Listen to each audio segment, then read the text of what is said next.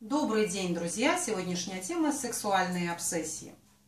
Э, я в двух словах напомню природу обсессивно-компульсивного расстройства. Да, это совокупность факторов и биологические, да, и психологические, и социальные. Давайте будем рассматривать это так. Потому что очень часто говорят, ну как же, при одном и том же психотравмирующем ситуации не у каждого уже сформировалось данное расстройство. Конечно, не у каждого.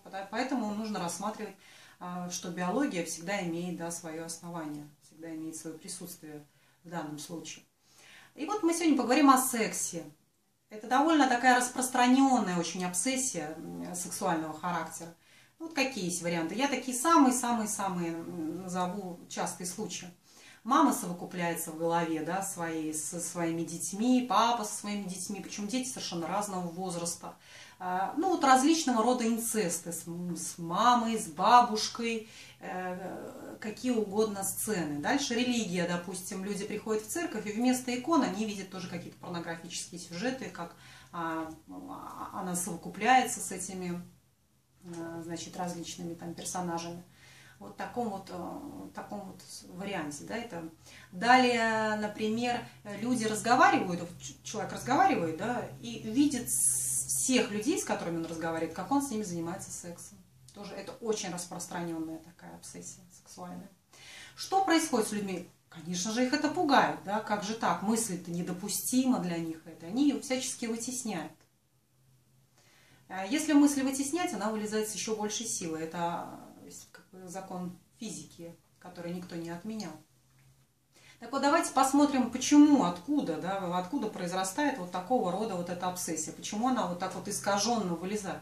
Каким образом причем это происходит? Вот если взять как будто бы, вот, например, целый порнографический фильм, то это как будто бы отрывок из середины. И он сразу хоп и появляется в голове. Все, и пациент ничего не может с этим сделать. Ничего он не может с этим сделать. У него стоит в голове вот этот сюжет.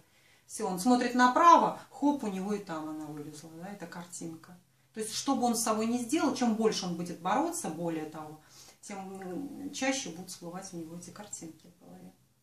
Давайте посмотрим, какова природа всего этого. Ну вот в ходе терапии, допустим, вот возьмем пациентку вот с религиозными картинками, выясняется, что она живет с мужем, и вроде бы в сексе у них все хорошо, у них есть там трое детей, все в порядке, и с сексом все нормально. Она говорит, да, у меня регулярные оргазмы, регулярная половая жизнь, и вместе с тем я имею вот эти обсессии сексуальные.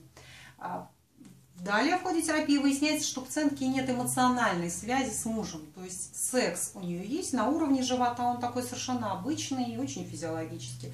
Но оргазмов в душе и оргазмов в голове у нее нет. Да, она не растворяется в нем. А потребность в этом у нее есть. Видите, какая ситуация?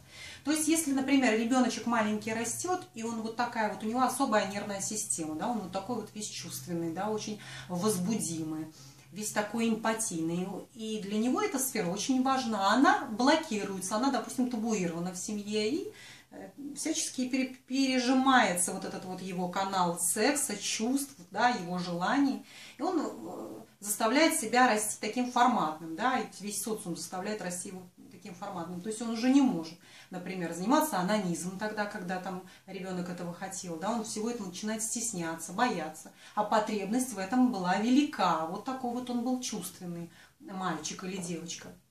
В дальнейшем, допустим, ребенок вырастает, да, там женится или там выходит замуж, и какая-то незначительная психотравмирующая ситуация уже во взрослом а, во взрослом его виде, запускает ему эту обсессию. Вот и все. Так что это прежде всего, дорогие мои, вот кто страдает сексуальными обсессиями, вы должны это понимать. Откуда, да, это? Это ваша подавленная сексуальная энергия. Вот и все. Ваши подавленные сексуальные эмоции, чувства. Вот, вот и все. Далее, например, ну, кто-то мне скажет, ну, что мне теперь разводиться с этим мужем? У нас трое сыновей прекрасных, он очень умный, да, мы вообще, в принципе, любим друг друга, да? ну, пусть у нас нет каких-то пристрастий.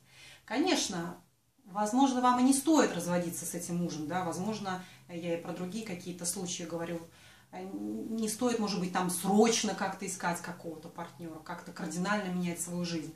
Просто это к тому, что вы должны понимать, что за все приходится платить. И здесь стоит расставить приоритеты, что для вас важно.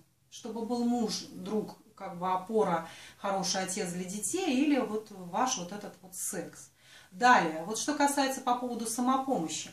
Когда приходит вот эта мысль, вы ее хватаете, вот сразу, то есть без всяких вытеснений. А как змею, оп, вот так вот. И начинаете смотреть, так, что такое, да? Разрешайте этой картинке быть. Пусть она останется. Все, посмотрите на нее, разглядите. И поймите, что это ваш секс идет искажен, в искаженном варианте, вот таком. У него есть такая тенденция.